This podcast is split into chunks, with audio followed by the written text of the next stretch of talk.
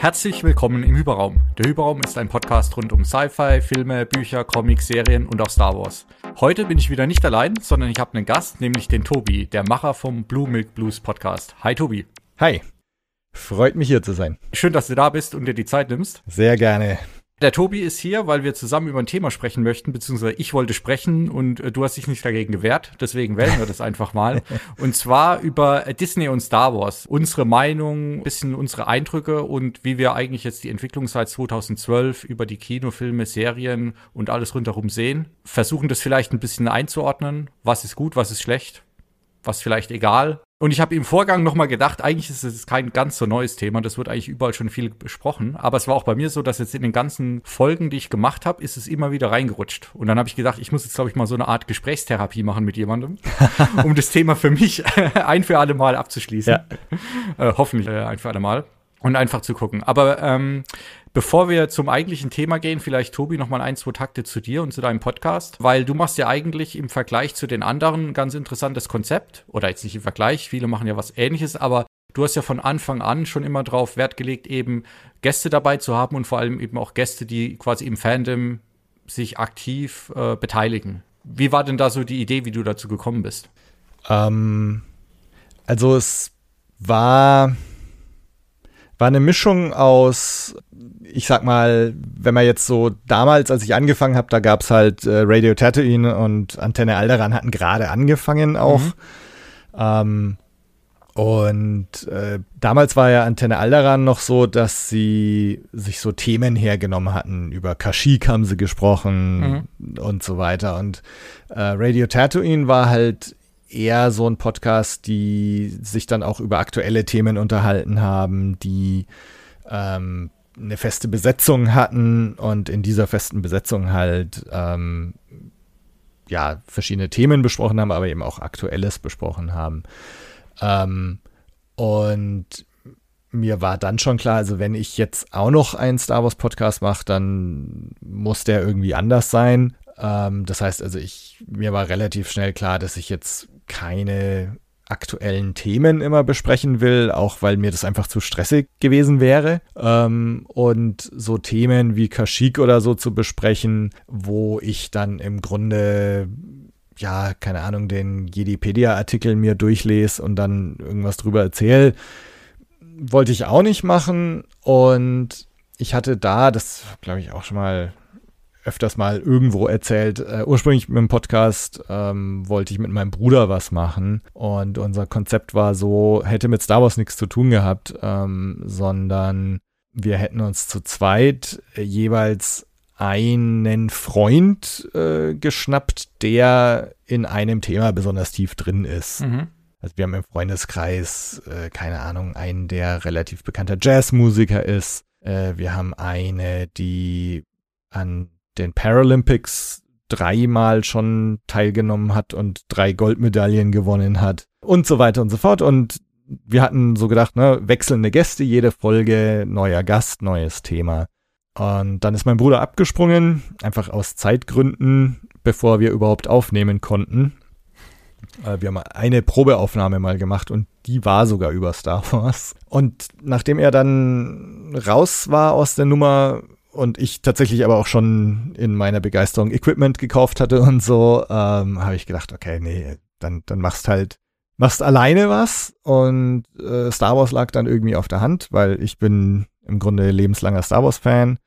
Ähm, und dieses Konzept dann wechselnde Gäste zu haben, das habe ich halt beibehalten und ähm, dann war mein Bruder ja tatsächlich mein allererster Gast in der ersten Folge und dann habe ich eben ein paar Folgen noch im Freundeskreis bestritten und dann aber tatsächlich halt äh, dieses Konzept dann durch und weitergeführt, dass ich halt in jeder Folge dann einen Gast hatte und die zu ihrem Thema befragt habe.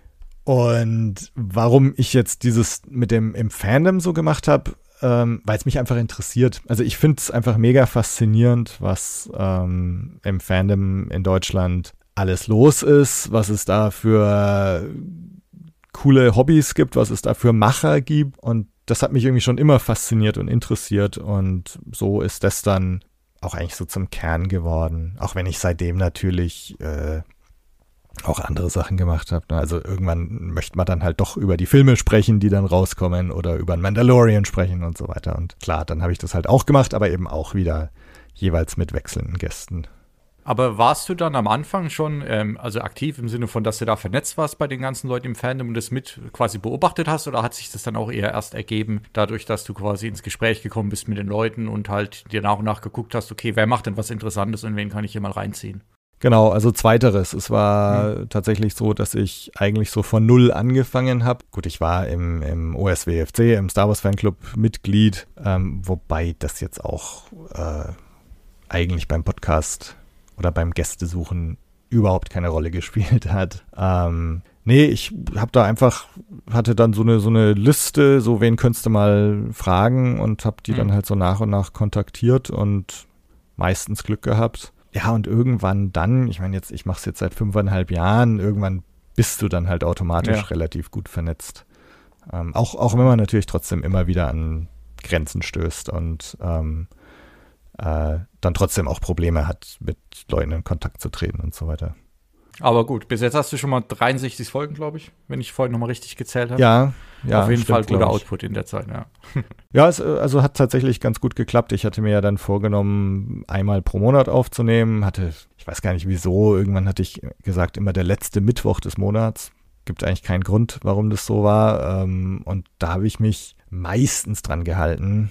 Ähm, jetzt letzten Monat habe ich keine Folge rausgebracht und es gab zwischendrin. Das war meistens so Juni, Juli irgendwie, Sommerpause. Ähm, aber sonst habe ich es eigentlich relativ gut durchgezogen, tatsächlich jeden Monat eine Folge rauszubringen. Aber du hast leider meine, meine fantastische Überleitung, ja, äh, zum, zum Thema Disney ruiniert mit deiner Origin Story, weil ich, äh, ich gesehen hatte, dass deine erste Folge zum Thema Force Awakens war, ja. hatte ich mir das äh, ausgemalt, dass natürlich dann äh, der Kracher dazu geführt hat, dass du gesagt hast, okay, ich muss jetzt unbedingt ins Podcast-Geschäft einsteigen. ja. um über, über Force Awakens zu sprechen. das stimmt aber schon auch. Also, ähm, weil diese Überlegung, mit meinem Bruder was zu machen, das ist tatsächlich das war 2015. Ähm, und ähm, wir hatten dann, also das Ding war auch, dieser andere Podcast, der wäre auf Englisch gewesen, weil wir eben die Leute im Freundeskreis, die, ne, was ich jetzt gesagt hatte mit Paralympics und so, das sind oft dann Amerikaner gewesen und so weiter. Und deswegen haben wir gesagt, okay, wir machen das auf Englisch. Und dann haben wir unsere Testfolge damals auch auf Englisch aufgenommen, wir zwei, und wir haben uns über unsere Erwartungen an Force Awakens unterhalten. Und dann für Blue Milk Blues haben wir im Grunde das gleiche Gespräch nochmal geführt, dann halt auf Deutsch. Und das, das war tatsächlich so, das, das, klar, das war im, im Vorfeld von Force Awakens und die Aufregung und ähm, äh, irgendwelche Reaction-Videos auf die Trailer und so weiter, ähm, wo ich einfach so in diesem ganzen Hype drin war und, und äh, dann einfach Bock hatte, auch was zu machen. Also insofern, ja, hast schon recht. Disney hat schon auch zur Origin Story beigetragen. Und der Blues ist im Namen gelandet dann, weil du dich blue gefühlt hast nach dem Film oder war das eher wegen der Musik oder einfach nur wegen der Alliteration? ähm, nee, der, der Name ist ja schon vor dem Film entstanden. Also das heißt, ähm, das wäre jetzt in weiser Voraussicht vielleicht gewesen, wenn ich gesagt hätte, ich habe danach den Blues. Nee, ich fand, ähm, ich glaube, der Name ist sogar im, im Brainstorming für den anderen Podcast irgendwie entstanden. Ähm, Blue Milk, klar. Und ähm, ich, ich finde, es klingt einfach gut, Blue Milk Blues. Ähm, und ähm, man kann ja schon sagen, dass Luke den Blues hat ähm, in, in Episode 4. Und insofern fand ich den Titel eigentlich ziemlich treffend und ich fand es auch wieder ganz gut, weil der Titel jetzt auch nicht, ähm, er war einfach auch anders wieder als Radio Tatooine oder Antenne Alderan. Ähm, also es war irgendwie einfach was anderes, war auch nicht so sofort in your face Star Wars, was mir auch ganz gut gefallen hat. Und ja, so, so kam das. Ja, ich glaube, damals, wie ich deinen Podcast zum ersten Mal entdeckt hat, hatte ich eigentlich gedacht, dass der Name und der Podcast nach Episode 8 entstanden ist, weil da habe ich halt Blue Milk mit verbunden. Da hatte ich tatsächlich den Blues, also, äh, aber da kommen wir vielleicht noch dazu. Da kommen wir vielleicht noch dazu. Ähm, ja gut, wenn wir jetzt schon wieder beim Thema Disney äh, und Sequels gelandet sind, dann bevor wir eigentlich zum, zum harten Tupper gehen, vielleicht noch mal ein bisschen zurück in der Geschichte. Wie war es für dich denn eigentlich damals, wie, wie rauskam oder wie veröffentlicht wurde, dass jetzt Disney sich äh, Star Wars und Lucasfilm und alles rundherum einverleiben wird? Ich stand dem Ganzen eigentlich relativ offen gegenüber. Äh, also ich habe jetzt nicht äh, die Befürchtungen geteilt mit manchen, die ähm, da den totalen Ausverkauf äh, gewittert haben, die geunkt haben, jetzt wird in den Filmen gesungen oder so. Ähm, ich meine, es war irgendwie eine logische Entscheidung letztendlich. Ähm, ich, woran ich mich jetzt nicht mehr so genau erinnere, ob äh, es nicht vorher schon so Gerüchte gab, dass George Lucas Lucasfilm verkaufen will oder die Rechte verkaufen will. Das weiß ich jetzt gar nicht mehr. Äh, wenn das so gewesen wäre, äh, ich meine, dann wäre, hätte man mal überlegen können, okay, welche Konzerne kommen da in Frage und dann wäre es eigentlich relativ schnell bei Disney gelandet. Von daher, es hat, es hat mich jetzt nicht überrascht und es hat mich auch nicht äh, irgendwie deprimiert oder, oder mhm. die Haare zu Bergen, Berge stehen lassen. Ähm, und ich meine, was, was ja noch viel interessanter war, eigentlich war, dass eigentlich so im gleichen Atemzug die Meldung kam, es geht weiter mit Star Wars, es gibt Episode 7. Und das war natürlich eine Riesensensation. Und das war für mich eigentlich so das, wo ich ziemlich begeistert war, ziemlich gehypt war und das eigentlich kaum glauben konnte, dass das tatsächlich passiert. Ähm, also insofern hat bei mir tatsächlich das Positive überwogen. Ich, ich musste tatsächlich, wie ich mir das jetzt überlegt habe, nochmal eine Rückschau auch nachdenken, weil zum einen war ich, glaube ich, damals nicht ganz so nah dran am Thema Star Wars, weil es war ja auch einfach nicht viel passiert. Ne? Mhm. Und ich habe damals nach den Prequels wirklich ähm, so, ja, erstmal ein paar Schritte zurück gemacht wieder. Ähm, aber, und ich habe das auch noch mal ein bisschen nachgelesen, es gab, glaube ich, schon ein paar Gerüchte über ein paar Jahre hinweg, weil die haben ja lange miteinander gesprochen. Und ähm, ich glaube, zum einen A gab es ja nicht viele mögliche Käufer, zum anderen hat ja Disney zu der Zeit sich eigentlich alles, was irgendwie Filme produziert, einverleibt. Und ich glaube, nach Pixar ähm, und nach Marvel war eigentlich ja dann Lucasfilm das Einzige, was noch übrig blieb von diesen ja, großen ja. Äh, Produktionsfirmen. Ähm, und ich glaube aber, mein erster Impuls damals war eher, glaube ich, ein bisschen negativ, weil halt Disney für mich damals immer noch für dieses bisschen rückwärtsgewandte stand. Ne? Auf der einen Seite, auf der anderen Seite auch dieses komplette Durchkommerzialisieren. Ähm, also ich glaube, ich hatte, wenn ich mich jetzt wirklich noch richtig erinnern kann, so eher ein paar Bedenken, ob was es geben will. Und es war für mich erstmal so, okay, jetzt wenn es die Prequels nicht geschafft haben, jetzt kommt der endgültige Sargnagel für das Thema. Aber, und äh, jetzt, wo du es auch gesagt hast, kann ich mich auch erinnern, dass dann ich mit dem Thema neue Trilogie glaube ich, relativ schnell ziemlich gehypt war. Ähm, und ich weiß auch gar nicht, wann, wann announced wurde, wer der Regisseur ist. Da müsste ich jetzt tatsächlich nochmal lügen. Aber ab dem Moment war ich eigentlich auf jeden Fall ähm, ziemlich positiv gestimmt, weil ich eigentlich gut, hinterher ist man immer schlauer. Ich habe von J.J. Abrams eigentlich sehr viel gehalten, weil ich halt mega Lost-Fan war bis auf das Ende und ähm, und ähm, ich glaube auch damals war der wirklich, glaube ich, Feuer in Flamme für das ganze Projekt. Also ich war dann ab dem Moment eher wieder positiv. Ja, ja also ich meine, überhaupt diese ganze Zeit damals, wo man dann auch spekuliert hat, wer könnte Regisseur werden und so. Also sowas liebe ich immer, diese, diese, wo du irgendwie aufgeregt bist und gehypt bist und dann diskutiert man über, über solche Sachen. Ähm, das, das, das finde ich fast schöner, als wenn es dann tatsächlich da ist. Also so diese Vorfreude und das äh, Rumspinnen vorher, was passieren könnte. Ähm, also das hat mir damals einfach auch mega Spaß gemacht. Und ähm, ja, was jetzt die Kommerzialisierung und so angeht, ähm, natürlich ist Disney Riesenkonzern und ist auch noch mal was anderes, eine andere Nummer als Lucasfilm vielleicht vorher war, aber ich meine auch auch vor Disney letztendlich geht es natürlich um kommerzielle Überlegungen und die Filme werden produziert und die müssen erfolgreich sein und es muss Geld reinkommen und äh, es wird Merchandise verkauft und es wurde auch vor Disney schon Merchandise verkauft, äh, wo man sich vielleicht gedacht hat, oh Mann, das ist aber wirklich der totale Ausverkauf jetzt. Ähm, also ich gab es nicht dieses war es Kinect-Spiel, dieses Dance Revolution, ich weiß gar nicht, wie es hieß, wo, wo du so Dance-Moves machen musstest und, äh, Boah, und dann. Kann, kann, gut sein, kann ich mich glücklicherweise gar nicht erinnern. Also da habe ich damals auch gedacht, okay, also mein Gott, äh, das, da kann ich aber nicht dahinter stehen. Und, ähm, und ich glaube, das war schon vor Disney. Also insofern, ja, äh, bin ich da eigentlich auch, da habe ich gedacht so, okay, jetzt äh, ja, erstmal cool bleiben, erstmal schauen, was passiert. Ja, ich glaube, das mit der Kommerzialisierung ist natürlich auch, das war auch ein bisschen aus der, aus der Zeit. Wenn man jetzt mal sich die Geschichte von Star Wars anschaut, ist eigentlich Kommerzialisierung und Star Wars ist ja, gehört ja eigentlich zusammen, weil ja. die haben es eigentlich erfunden für den modernen Film. Ja.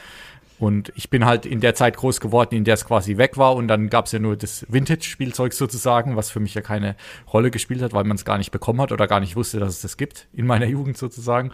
Und dann bei den Prequels ähm, allein mit so Sachen wie Charger Binks und so weiter war ja auch klar, dass eigentlich Zielgruppe und Kommerzialisierung und Merchandise extrem wichtig ist. Genau. Und ich glaube, das hat sich aber dann, das hat, das verdrängt man eben relativ schnell wieder einfach in der Rückschau. Auf der anderen Seite, ich, ich mag das auch. Also ich, ähm, ich habe lange Zeit in den USA gelebt ähm, und war ähm, also zu Episode 1 Zeiten war ich noch nicht in den USA, aber Episode 2 habe ich in den USA miterlebt, den ganzen Vorlauf und Film selbst und so weiter. Und ähm, da im Supermarkt du hast halt überall und alles mit Star Wars drauf bekommen. Also von, von den Chips bis zum Badesalz, äh, zu den Cola-Dosen, zu den Hasbro-Figuren selber natürlich, Romane, Bücher, alles, alles, alles. Und, die, und der ganze Supermarkt war voller Episode 2 Zeug, Pappaufsteller, Banner und so weiter. Also ein riesen Hype, der, sag mal, so in Deutschland auch nicht zelebriert wird, wobei der Hype ja auch Episode 1 auch sehr, sehr groß war und äh, wir haben ja neulich bei Blume Plus auch eine Folge darüber aufgenommen, wie wir damals zum Pizza Hut gegangen sind und so. Also auch da gab es Poster und, und Pappaufsteller und so weiter. Also klar, aber in den USA war das Ganze nochmal eine Nummer größer und ich habe das zum Beispiel echt vermisst, jetzt auch so bei ähm, Force Awakens, Last Jedi und so. Ich meine, da kamen halt die Filme, aber es war nicht mehr so dieses Mega-Ereignis, wo, wo du ne, Chips und Cola-Dosen und alles mit, mit Last Jedi oder Force Awakens kaufen konntest. Äh, Hasbro-Figuren sind ja auch immer, immer weniger geworden irgendwie. Und ich finde es total schade. Also ich, ich mochte diesen Hype und diesen Kommerz eigentlich auch. Ja, klar, also es gehört ja auch bei dem Thema auch ein bisschen dazu. Ja. Und ähm, für viele, also zum Beispiel bei mir ist es auch so gewesen, dass ja sich Star Wars lange Zeit, weil es eben gar nichts gab, außer man hätte eben Bücher gelesen und Clone Wars geschaut, was ich beides eben nicht gemacht hat, dann hat sich ja eigentlich Star Wars hauptsächlich im Merchandise oder in T-Shirts und Sneakern und was weiß ich was wiedergespiegelt. Ich glaube aber da war, das dann natürlich vielleicht auch so ein bisschen so ein leicht snobistische Ansicht, da war ja auch immer noch so ein bisschen, ne, du musstest es entdecken und finden und kaufen können noch, ja, und das war eine Zeit lang gar nicht so leicht, also du musstest ja also klar, es gab immer die großen Linien von was weiß ich was, Adidas und Lego, aber oft musstest du ja wirklich dann irgendwie Glück haben, dass du irgendwie in den USA was bestellen kannst, mit massig Zoll die rüberschiffst und mhm. dann hast du dich halt gefreut wie Bolle. Ne? Und dann ist vielleicht, ja, äh, das ist natürlich menschlich nicht ganz so astrein, aber wenn du dann irgendwann in den Supermarkt gehst und alles ist voll mit Star Wars, dann sagst du dir auch, okay, ähm, ist jetzt ein bisschen inflationär. Aber ich war lustigerweise mal, ähm, ich, ich weiß nicht mehr genau bei welchem, muss, war das Force Awakens oder vielleicht dann eher schon Return of the äh, Last Jedi. Ich muss, ich glaube es war Force Awakens, war ich glaube ich zu der Zeit irgendwann mal in New York und da war es auch schon geil, wie dann einfach an, an einem von diesen Kinos einfach riesige, Auf, also gar keine Aufsteller, schon eigentlich Murals waren, ne, mit, mhm. mit den Schauspielern und so. Das, aber das können sie halt die Amis auch, ne? Ja. Die machen ja, ja. das irgendwie auch geschickt. Bei uns kommt ja das immer so ein bisschen komisch vor und das, das beherrschen sie halt einfach. Ja, ja, ja. Ich mag das eigentlich. Mhm. Also insofern, also für mich war es jetzt nicht schwierig, irgendwas zu finden oder an irgendwas ranzukommen, weil ich wirklich direkt an der Quelle saß. Und hab halt auch das Zeug gekauft, wie blöd. Ne? Du hast halt für die Hasbro-Figuren 5,99 Dollar oder so gekauft, äh, gezahlt, ähm, während du in Deutschland halt, keine Ahnung, teilweise dann 15 Euro oder so hinblättern musstest. Ähm, und, und also ich rede jetzt nicht von den äh, Black Series Figuren, die, die sind, kosten ja so 30 Euro oder so. Die, die gab es dann halt, als die dann, als es dann losging, haben die halt keine 8, 18 Dollar oder, oder irgendwas gekostet. 20 Dollar. Und genau, also da habe ich, habe ich zugeschlagen wie blöd teilweise. Aber, also auf der anderen Seite, ich, ähm, ich vermisse schon auch so die, meine allerersten Fanjahre irgendwie, ähm, wo wo es tatsächlich so war, ne? in, in Deutschland und gerade so die Zeit, wo, wo keine Filme, also das vor den Prequels noch, wo es ziemlich so aus dem öffentlichen Bewusstsein verschwunden war. Mm, und wenn du dann halt mal irgendwie was gefunden hast, das war halt immer eine kleine Sensation und saugeil und ähm, genau, und du hast dann in den USA vielleicht was bestellt oder über den, den Shop vom USWFC oder, oder irgendwelche Merch-Online-Versender und so. Oder, oder online gab es dann vielleicht ja auch noch, also dann, oder hast du sogar noch irgendwelche Kataloge dir zuschicken lassen, hast irgendwas bestellt und so. Das, das war schon irgendwie auch eine coole Zeit und was ganz Besonderes. Ähm, gut, aber wir driften auch gerade ganz schön gleich. ja, stimmt, sind wir irgendwie beim Merchandise gelandet. Ähm, aber eine Frage, die mich dann, ich glaube, damals überhaupt nicht so sehr umgetrieben hat, aber jetzt, wie ich das nochmal in der Rückschau weiter betrachtet habe, war nochmal so ein bisschen mein, die Spekulation in meinem Kopf, was hat jetzt Lukas eigentlich letztlich dazu getrieben, ja, sein Baby zu verkaufen. Mhm. Ähm, und, und wie hat er sich dann eigentlich auch so gefühlt? Weil er hat ja dann jetzt, glaube ich, vor ein, zwei Jahren ähm, kam ja, glaube ich, von Eiger die Autobiografie raus, wo, wo er ein bisschen was hat durchblicken lassen. Und Lukas selbst hat in ein, zwei Interviews mehr oder weniger ungefragt ja auch gesagt, dass er nicht so happy ist damit, wie Disney mit seinem Input umgegangen ist. Ähm, und da war er dann schon so ein bisschen ich sage jetzt mal nicht Verbitterung, aber zumindest mal so ein bisschen Trauer rauszuhören. Und dann habe ich mich natürlich gefragt, okay, aber warum hat er überhaupt die Kontrolle abgegeben? Wenn er auch wieder sagt, in einem anderen Snippet habe ich irgendwie gelesen, dass er von sich selbst auch sagt, er ist so ein kleiner Control-Freak und so ein Micromanager. Ähm, ja, und dann, keine Ahnung, dann bin ich irgendwie so in meinem Kopf zu dem Schluss gekommen, dass vielleicht doch er nach den Prequels gemerkt hat, dass er mit Star Wars vielleicht gar nicht so weiterkommt, wie er eigentlich selbst gerne würde, weil er vielleicht einen Punkt erreicht hat, wo ähm, ja, wo er vielleicht gar nicht mehr das wirklich weiterentwickeln kann. Er hat vielleicht noch die Idee, aber er hat ja, wie man gesehen hat, nicht so hundertprozentig die Mittel, sie zu erzählen. Aber auch vielleicht gar nicht mehr diese Organisation, die ihm hilft, ja, weil er ja schon so quasi gottgleicher Status hat und dann vielleicht auch schwierig ist, Leute zu finden, die sagen, ja, okay, die Idee ist gut, aber lass uns jetzt einfach mal so machen, ja. Ob er das jetzt so bewusst gesehen hat, aber ich bin dann so zu dem Schluss gekommen, dass er vielleicht einfach gemerkt hat, okay, für ihn ist die Reise jetzt zu Ende und er kann nichts mehr Neues hinzufügen und er macht es nur schlechter. Also ich denke, es war auch eine, eine Müdigkeit da einfach, dass, dass er einfach auch keinen Bock mehr hatte, glaube ich. Ähm, wenn man sich so Interviews anschaut oder Making-ofs und so, also er wirkt ja oft einfach auch extrem frustriert auch mit dem, wie viel Arbeit es ist und wie viel Kritik er sich dann auch ausgesetzt sieht. Ähm, und das, das ist ja von Anfang an auch gewesen, wenn man so die wie, wie Indiana Jones entstanden ist, ist ja mhm. immer so diese Story, dass er und Steven Spielberg irgendwie am Strand saßen, während ähm, Episode 4 gerade in den Kinos lief, weil George Lucas weg sein wollte von dem ganzen Trubel und auch irgendwie nicht mitkriegen wollte, wie der Film jetzt so läuft, weil er einfach so nervös war und, und, ja. äh, und vielleicht auch gar nicht mitkriegen wollte, dass der Film jetzt zerrissen wird oder floppt. Ähm, und also im Grunde von Anfang an, dass er sich irgendwie so eigentlich eher von, von solchen Sachen zurückziehen will. Und er hat dann ja auch die Regie abgegeben für Imperium schlägt zurück und Rückkehr der Jedi-Ritter.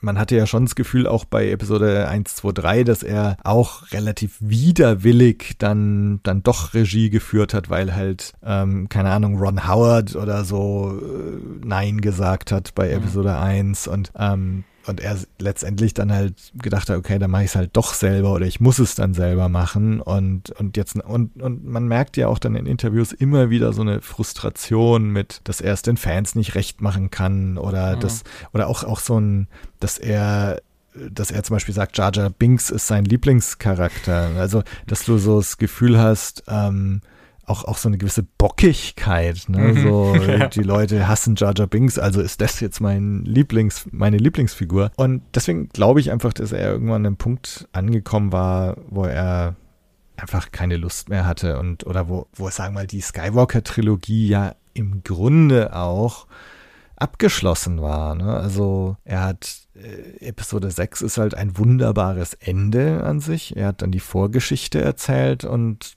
im Grunde war es das dann. Ähm, ja, und gut, jetzt kam ja natürlich raus, dass er ja noch irgendwelche Treatments geschrieben hatte für, äh, wie es weitergeht. Ähm, genau, die ja, die ja dann aber nicht so beachtet wurden, wie er sich erhofft genau, hätte. Genau, und das ist halt auch wieder so ein Ding, wo, ähm, ja, da kenne ich jetzt die Hintergründe natürlich auch nicht gut genug, was man jetzt mitgekriegt hat, dass er irgendwie Disney quasi diese Treatments auch mitgegeben hat, so hier sind sie und, und dann so in der Hoffnung, vielleicht machen sie was damit. Finde ich auch wieder ganz interessant, die Entscheidung dann nichts damit zu machen äh, und frage mich auch, wer diese Entscheidung getroffen hat. War das dann Kathleen Kennedy selbst zum Beispiel gesagt hat, so, äh, danke George, aber nein, danke. ähm, danke für dein Feedback und Input. genau. ähm, also das, das würde mich schon auch interessieren, so was dann letztendlich auf Lucasfilm Kathleen Kennedy oder Disney-Seite dazu geführt hat, zu sagen, so, nee, äh, das, das ignorieren wir jetzt komplett. Da kann ich dann schon verstehen, dass George Lucas auch wieder irgendwie enttäuscht ist auf der anderen Seite, naja, gut, ne, jetzt selber schuld, hast du verkauft und, und Rechte abgegeben und dann, dann musst du im Grunde auch damit leben, dass dann halt ein anderer Weg eingeschlagen wird. Ja, wobei natürlich dann jetzt Gut, man endet immer wieder bei den Sequels, stelle ich fest. Aber dann äh, fragt man sich natürlich schon, ähm, gehen wir jetzt mal davon aus, dass er nicht den allergrößten Mist da zusammengeschrieben hat in seinen kleinen Treatments, weil es waren ja wahrscheinlich eher Skizzen.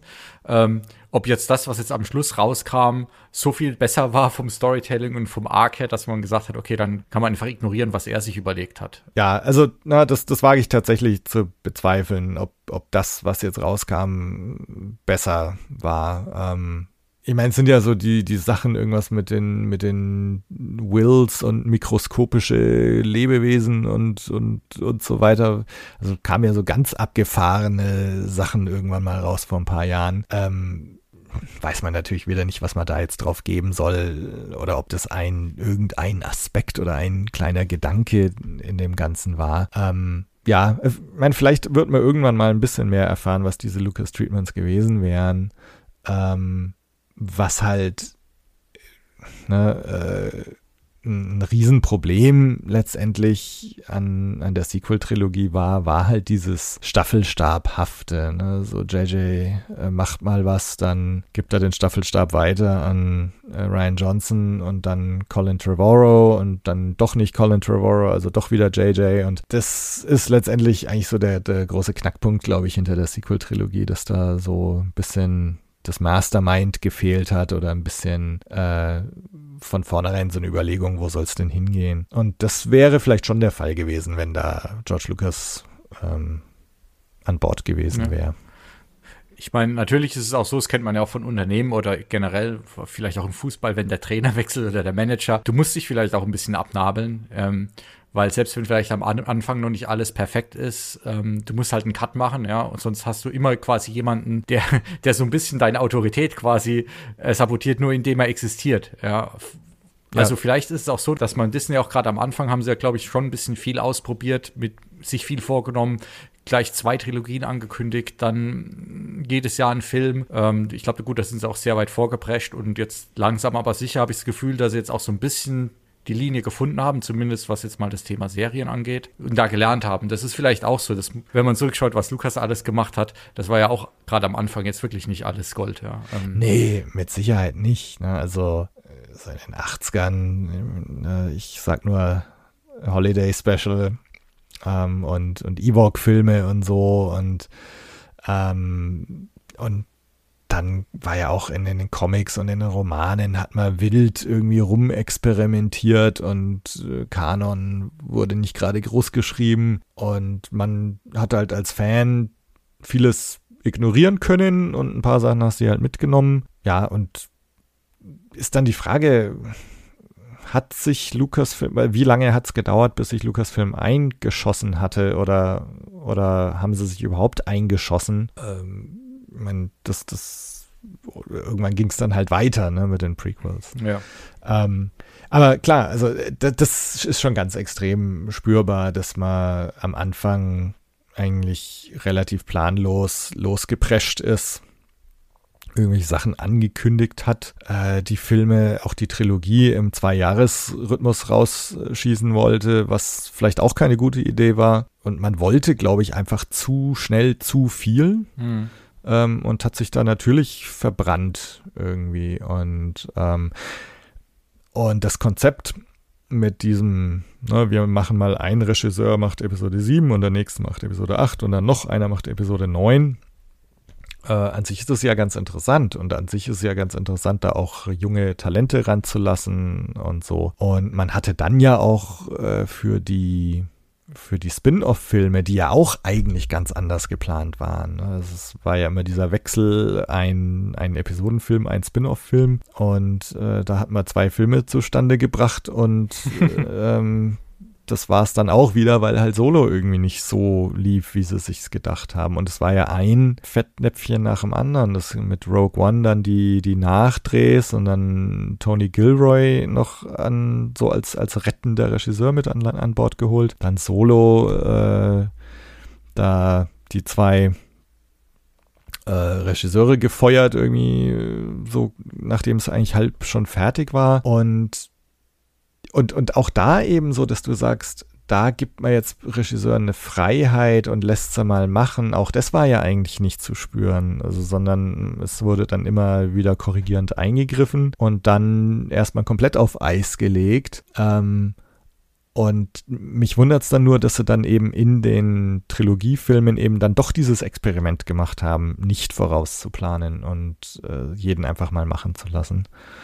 Ähm, und ja, äh, auch, auch da habe ich jetzt das Gefühl, dass, dass sie das vielleicht auch nicht mehr so machen würden jetzt. Also ähm, bei allen Sachen, die jetzt gerade so kommen oder rauskamen oder angekündigt sind, hat man jetzt schon mehr und mehr das Gefühl, dass jetzt ein bisschen so ein größerer Plan dahinter steckt, dass ein bisschen mehr auf Verknüpfungen und so weiter geachtet wird. Ähm, und also ich, ich denke mal, heutzutage würde man an diese Sequel-Trilogie auch wirklich anders rangehen. Aber gut, ne, der Zug ist abgefahren. Ich kann mir das eigentlich auch nur so erklären, dass eben dann Disney gerade am Anfang noch zu sehr wie ein klassisches Studio, ein großer Konzern gedacht hat, weil, ähm, wenn ich es richtig sehe, wurde ja eigentlich schon relativ gleich am Anfang auch diese Story Group zum Beispiel gegründet. Und äh, eigentlich, die Leute hatten ja keine andere Aufgabe, als sich zu überlegen, wie geht's im Universum weiter und was gibt's für Stories. Und jetzt sieht man ja auch mit, mit High Republic und allem anderen, das funktioniert dann auch, wenn die Leute quasi sich das mal überlegen und einen Plan haben. Und ich könnte mir jetzt sogar vorstellen, dass es eigentlich so einen Plan vielleicht sogar gab, schon von Anfang an. Oder jetzt nicht genau den, den wir jetzt haben, aber es gab mit Sicherheit, glaube ich, eine Idee. Aber vielleicht war es auch einfach so, dass dann irgendein Executive gekommen ist, gesagt hat, okay, aber wir sind hier jetzt in Hollywood, ja. Wir haben hier Verträge mit folgenden Leuten, die bauen wir jetzt mal ein. Und außerdem, ihr wisst sowieso nicht, was wir hier machen in, bei Disney. Und ähm, wir machen es jetzt mal so. Weil ich auch zum Beispiel die Idee, gerade die, die Regisseure am Anfang für, ähm, für Solo ähm, zu holen, da war ja wahrscheinlich schon eine Intention dahinter und dann hat man aber einen ganz anderen Film gemacht. Und das klingt ja so wie bei vielen anderen Filmen, wo dann, keine Ahnung, Fantastic vorgedreht wird mit irgendeinem ambitionierten Regisseur und dann kommt das Studio und sagt, ja, okay, aber das schneiden wir nochmal alles um und drehen 20 Szenen nach und dann kommt halt Krütze raus. Ne? Genau, Story Group, weil du jetzt die High Republic auch erwähnt hattest. Ähm, also Story Group ist ja, wenn ich das richtig verstehe, eher so ein Korrektiv oder, oder so, also dass die, dass die so ein bisschen das Große im, im Auge behalten und ähm, ich weiß jetzt nicht, inwieweit sie da kreativ auch, auch agieren, aber ähm, nichtsdestotrotz ist ja der High Republic ein Team, Effort, ähm, dass, dass du eben dieses kreative Team, Claudia Gray, äh, Charles Soule, Justina Ireland äh, und Co hast, die da zu fünft oder zu sechst ähm, sich zusammen telefonieren, zusammen hocken, Ideen spinnen, sich miteinander abstimmen, aufeinander aufbauen ähm, und, und vielleicht auch grob irgendwie schon, schon mal eine, eine Outline, ne, so in, in welchen Bausetz, Bausteinen soll das Ganze geschehen, in welchen größeren Schritten soll das Ganze geschehen. Hm, also da hast du so das Gefühl, sie wissen, wo es hingeht und sie haben sich da irgendwie abgestimmt, wo es hingeht. Und das finde ich eigentlich ein, genau den richtigen Ansatz. Ähm, und also insofern ähm, egal was die Story Group jetzt macht, aber es ist trotzdem halt The High Republic einfach ein gutes Beispiel dafür, dass, dass so ein kreatives Team, dass das einfach irgendwie ganz gut funktioniert. Ähm, ähnlich wie dann ja auch Mandalorian jetzt mit äh, Dave Filoni und John Favreau, da auch so ein, so ein kreatives Duo irgendwie dahinter steckte, ähm, die ja auch jetzt so so ein bisschen die Finger vermutlich äh, drin haben werden in den meisten Sachen, die jetzt dann auch äh, kommen.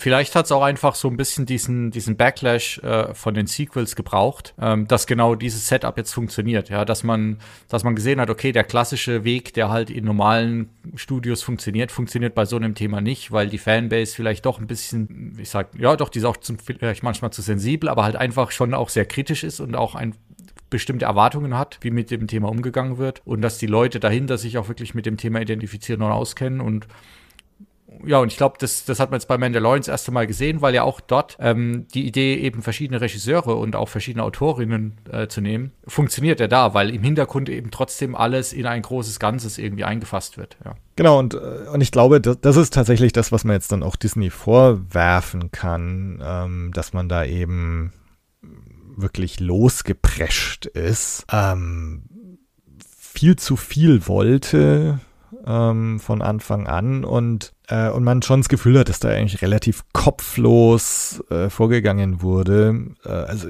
ich, ich begrüße es sehr, dass jetzt irgendwie so, so ein bisschen ein Gang zurückgeschaltet wird ähm, und man schon das Gefühl hat, dass jetzt ein bisschen überlegter da rangegangen wird. Und es war ja wirklich so Pleiten, Pech und Pannen. Also wenn man es jetzt mal wirklich äh, zurückverfolgen würde mit, ähm, mit irgendwelchen Projekten, die angekündigt wurden und dann wieder abgesagt wurden, mit Leuten, die an Bord sein sollten. Und also Benny of Weiss zum Beispiel, Game of Thrones Macher, groß angekündigt, neue Trilogie, dann so Ach ja, nee, doch nicht. Dann die Ryan Johnson Trilogie sofort angekündigt, bevor, bevor noch Last Jedi rauskam. Jetzt mal schauen, ne, ob, ob da noch was kommt. Ähm, jetzt bei den unmittelbaren Filmankündigungen ist es ja erstmal nicht dabei. Mhm. Ähm, und aber und, und insofern das und, und, und dann irgendwie Regisseure gefeuert und, und so weiter. Also so viel schief gegangen ähm, und deswegen, ich, ich gebe jetzt auch inzwischen schon gar nichts mehr auf so Ankündigungen, ähm, dass jetzt ähm, Taika Waititi dann einen Film machen soll. Ähm, schauen wir mal. Ähm, und ich meine, es ist ja inzwischen auch schon die erste Serie wieder abgesagt worden, die damals angekündigt war. Also die, die Rangers of the New Republic wird es ja nicht geben. Ähm, vielleicht auch wegen der ganzen ähm, Jetzt fällt mir nur Cara Dune ein. Gina äh, irgendwie. Ähm. Äh, Gina Carano, genau. Ähm, also man weiß es nicht genau, aber kann gut sein, dass halt Cara Dune da die Hauptrolle hätte spielen sollen in dieser Ablegerserie und nachdem sie ja ähm, gegangen wurde, ähm, wird's halt aus der, wird aus der ganzen Serie halt nichts. Und insofern, ähm, ja, bin ich jetzt in einer sehr so, so abwartenden Stellung. Mal sehen, was da kommt. Ja, also ich meine, irgendwann rein theoretisch müsste es jetzt ja mal News geben, ob eine Trilogie kommt und, und was für eine das werden soll.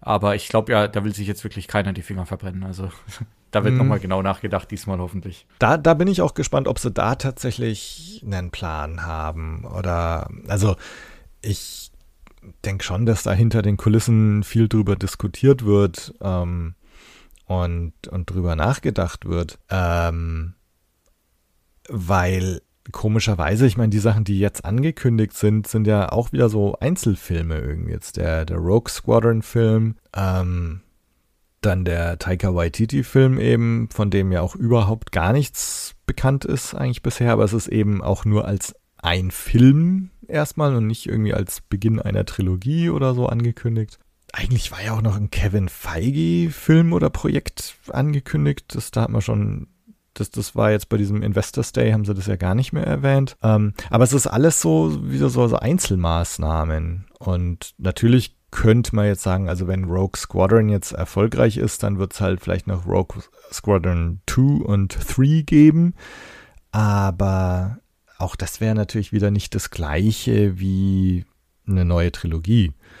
Ähm, aber äh, das, das, ich finde es auch sau schwierig, sich vorzustellen.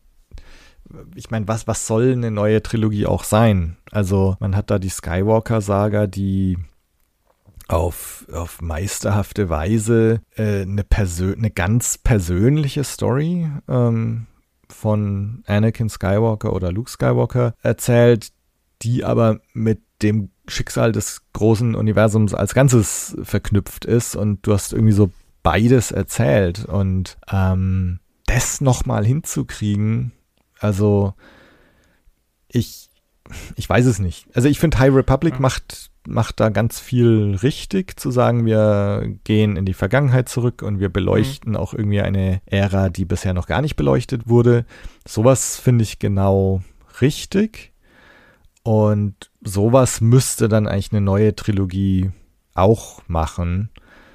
Aber also da irgendwie so den, den, dem Anspruch gerecht zu werden, irgendwie was Adäquates zu schaffen, ähm, weiß ich nicht. Also ja. das, das müsste irgendein Mastermind machen ähm, oder, oder ein Team.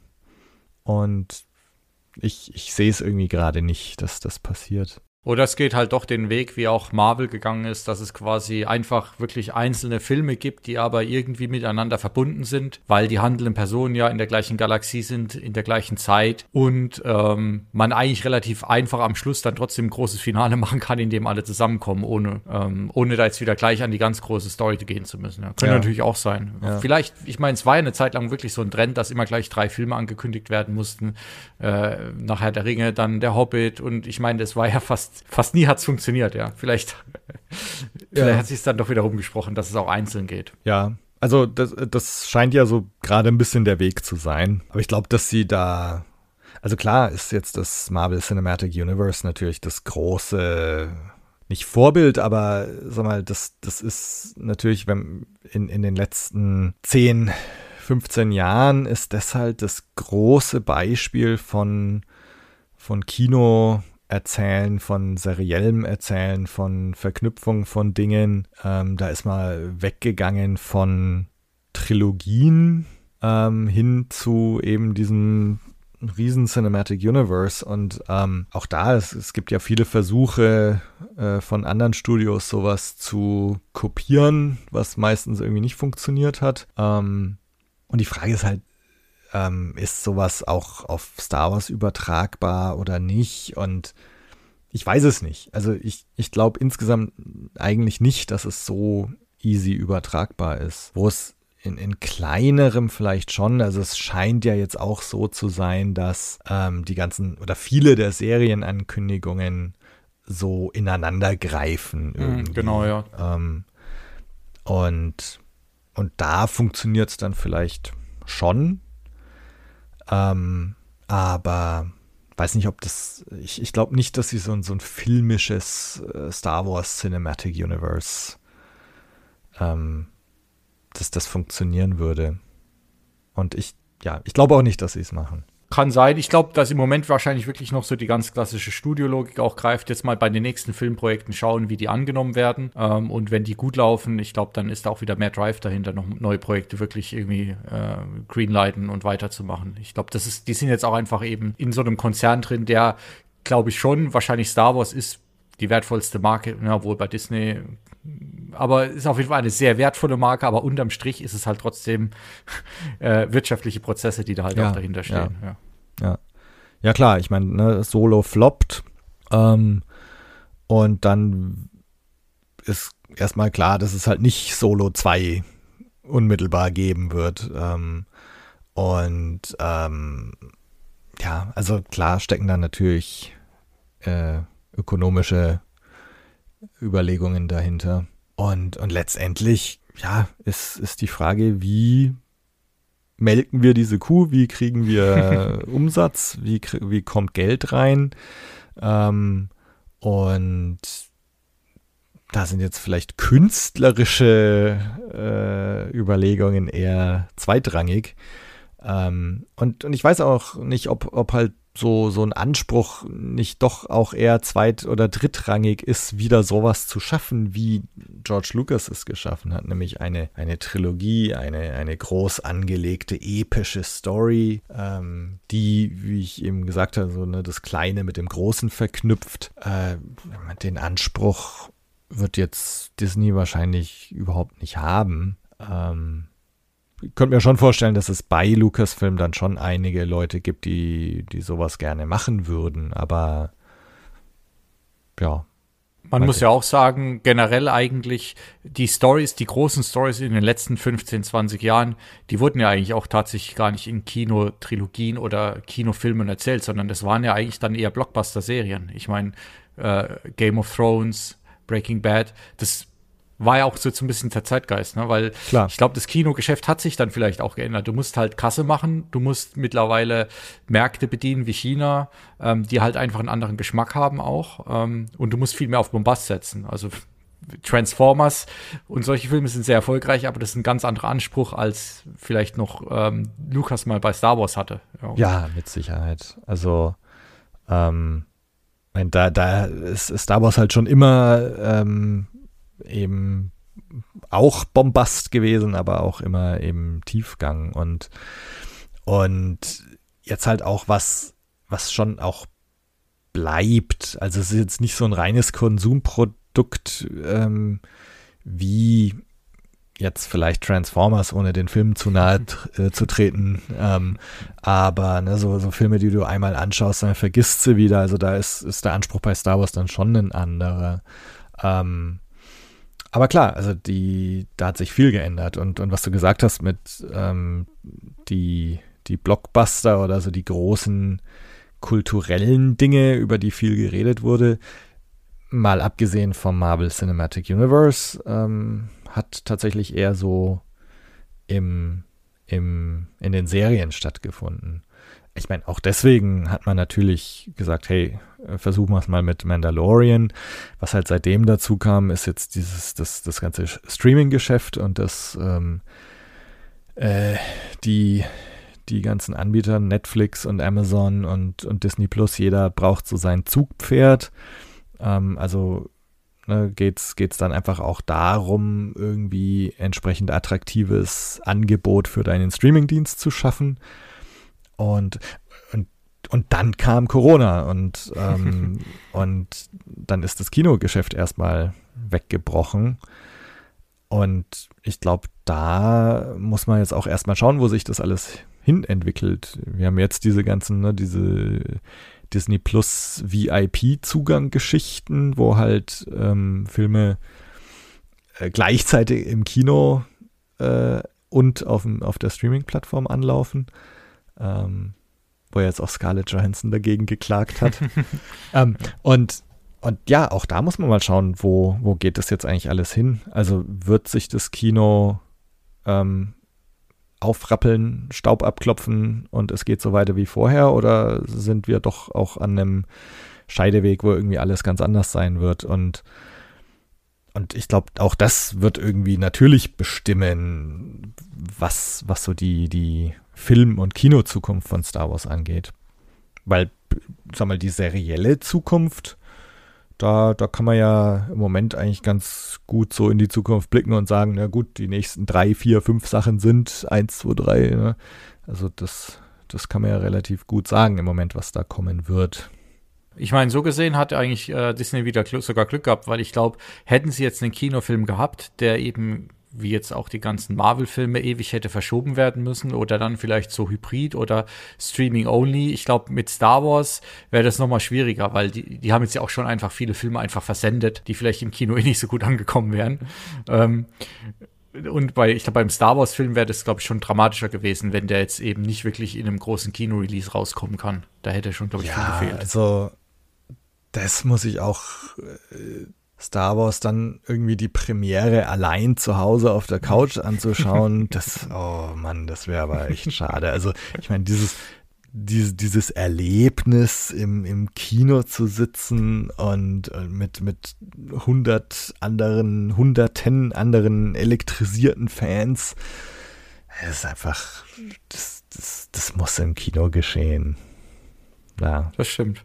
Und, und da können wir gleich mal wieder zu ein bisschen positiveren Richtung Disney kommen. Jetzt haben wir doch wieder viel auch kritisiert, weil ich finde jetzt im Nachhinein, auch wenn jetzt die Filme im Einzelnen, außer vielleicht Rogue One, jetzt mit Sicherheit nicht so wirklich die guten waren, aber ich finde trotzdem, sie haben es halt geschafft, jetzt nochmal dem Thema neues Leben einzuhauchen. Und ich habe das Gefühl, auch wieder in der Rückschau einfach nur, ich glaube, wenn es bei Lucasfilm und Lukas geblieben wäre, dann wäre es vielleicht einfach wirklich über kurz oder lang so ein bisschen versandet irgendwas, was in der Vergangenheit mal gestrahlt hat, aber jetzt einfach nicht mehr richtig auf den grünen Zweig kommt, weil einfach, wenn man sich jetzt auch den, den Indiana Jones Film anschaut, den, den die gemacht haben. Also sowas für Star Wars hätte ich mir jetzt dann auch nicht mehr gewünscht. Ja. Und ich glaube, also das war schon nochmal so ein guter Impuls, auch wirklich nochmal dieser Hype mit, mit äh, Force Awakens damals, wie das losging.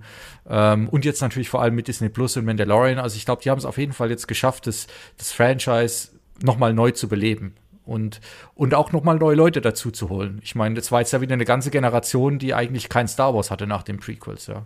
Ja, also und, und ich glaube, das, das muss man einfach sagen, unterm Strich, dass ähm, ohne Disney würden wir jetzt wahrscheinlich auch gar nicht hier sitzen und uns über Star Wars unterhalten. Oder, oder ohne den Verkauf von Lucasfilm an ein anderes Studio. Also dann dann wäre halt Schluss gewesen nach Episode 3, dann hätte es The Clone Wars noch gegeben und dann wäre das Ganze, dann hätte es halt, keine Ahnung, äh, vielleicht noch Romane gegeben, Comics und aber letztendlich ohne eine Kinozukunft oder ohne eine Serienzukunft wäre dann, dann würden wir halt heute alle über Marvel sprechen oder oder die kommende Amazon Herr der Ringe Serie. ähm, und also insofern hat Disney es natürlich geschafft, äh, Star Wars irgendwie über, über die Jahre jetzt relevant zu, zu behalten und, und zu retten. ähm, also, und, und das, das ist halt das, was man einfach sagen muss, man kann sich natürlich jetzt streiten über die Herangehensweise, man kann sich natürlich streiten über die Qualität der ähm, Sequel-Trilogie. Aber ich meine, es, es gab halt Content. Es, es gab Star Wars-Content und da war auch guter Content dabei und das hätte es halt anders nicht gegeben. Und die Alternative wäre halt gewesen, vielleicht nichts zu haben. Dann, dann würde es Blue Milk Blues nicht geben, dann würden wir jetzt nicht hier sitzen und uns erhalten. Ähm, also insofern, unterm Strich bin ich froh, dass es mit Star Wars weitergegangen ist. Und natürlich ähm, kann man dann aber auch sagen, ah, schade, Mensch, verpasste Chance. Also das, das ging mir mit den Prequels schon so, dass ich viele Dinge so in den Prequels irgendwie als verpasste Chance auch angesehen habe. Mit den, mit den Sequels sicher jetzt auch nochmal so. Aber ja, unterm Strich ist es weitergegangen und man pickt sich halt seine Sachen raus, die einem gefallen und ignoriert die anderen, wenn Eben. man das hinkriegt.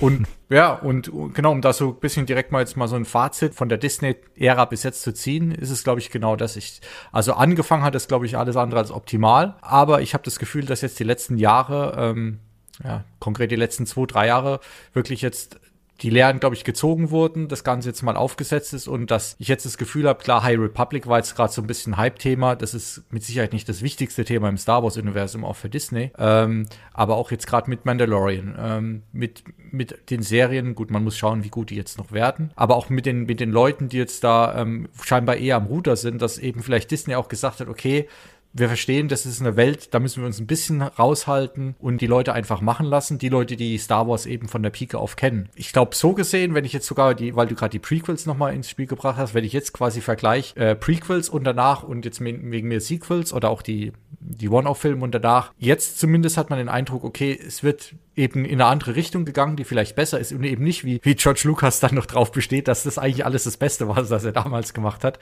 und alle anderen es einfach nur nicht verstehen. Ja, also das finde ich gut und ich finde eben auch gut, dass glaube ich, schon versucht wird, auch eine neue Zielgruppe anzusprechen. Ähm, klar, die jungen Leute, aber eben auch durch eben viele neue Autorinnen, Regisseurinnen, ähm, versucht eben auch mal das jetzt eben ein bisschen aus diesem männlichen Nerd-Thema rauszuholen, ja, ähm, mit einer weiblichen Hauptfigur. Aber ich glaube schon auch, dass eben jetzt da viele Frauen beteiligt sind. Das schlägt sich dann auch, glaube ich, in, in dem wieder, wie es geschrieben wird und wie es gemacht wird. Und das finde ich auf jeden Fall dann, ja, die richtige Richtung. Also Fazit, ich finde auch, also mein, letztendlich, da waren jetzt schon richtig gute Sachen auch dabei.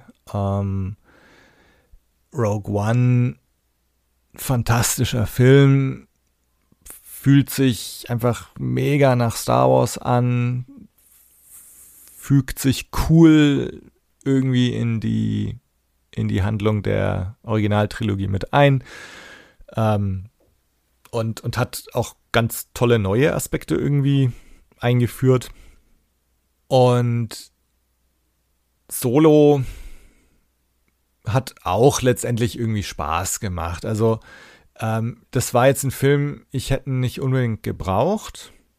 Ähm, ich finde den Film nach wie vor hätte ich, hätte ich mir den eigentlich ganz anders gewünscht. Ähm, ich habe irgendwie vor ein paar Jahren mal Indiana Jones und der letzte Kreuzzug wieder angeschaut und war irgendwie ziemlich genervt davon, diese River Phoenix Sequenz am Anfang, wo er da äh, auf diesen Zirkuszug aufspringt und so weiter, dass da irgendwie in diesen zehn Minuten so die komplette Figur Indiana Jones erzählt werden soll. Ne? Also hier hat er seine Narbe am Kinn her, hier hat er die Peitsche her, hier kommt die Angst vor Schlangen her, hier hat er seinen Hut bekommen und so, wo ich mir gedacht habe, so, also klar, es ist Pulp, aber es ist doch total bescheuert. und, und ich habe irgendwie vor Solo noch gesagt, ich hoffe, dass dieser Film das nicht macht.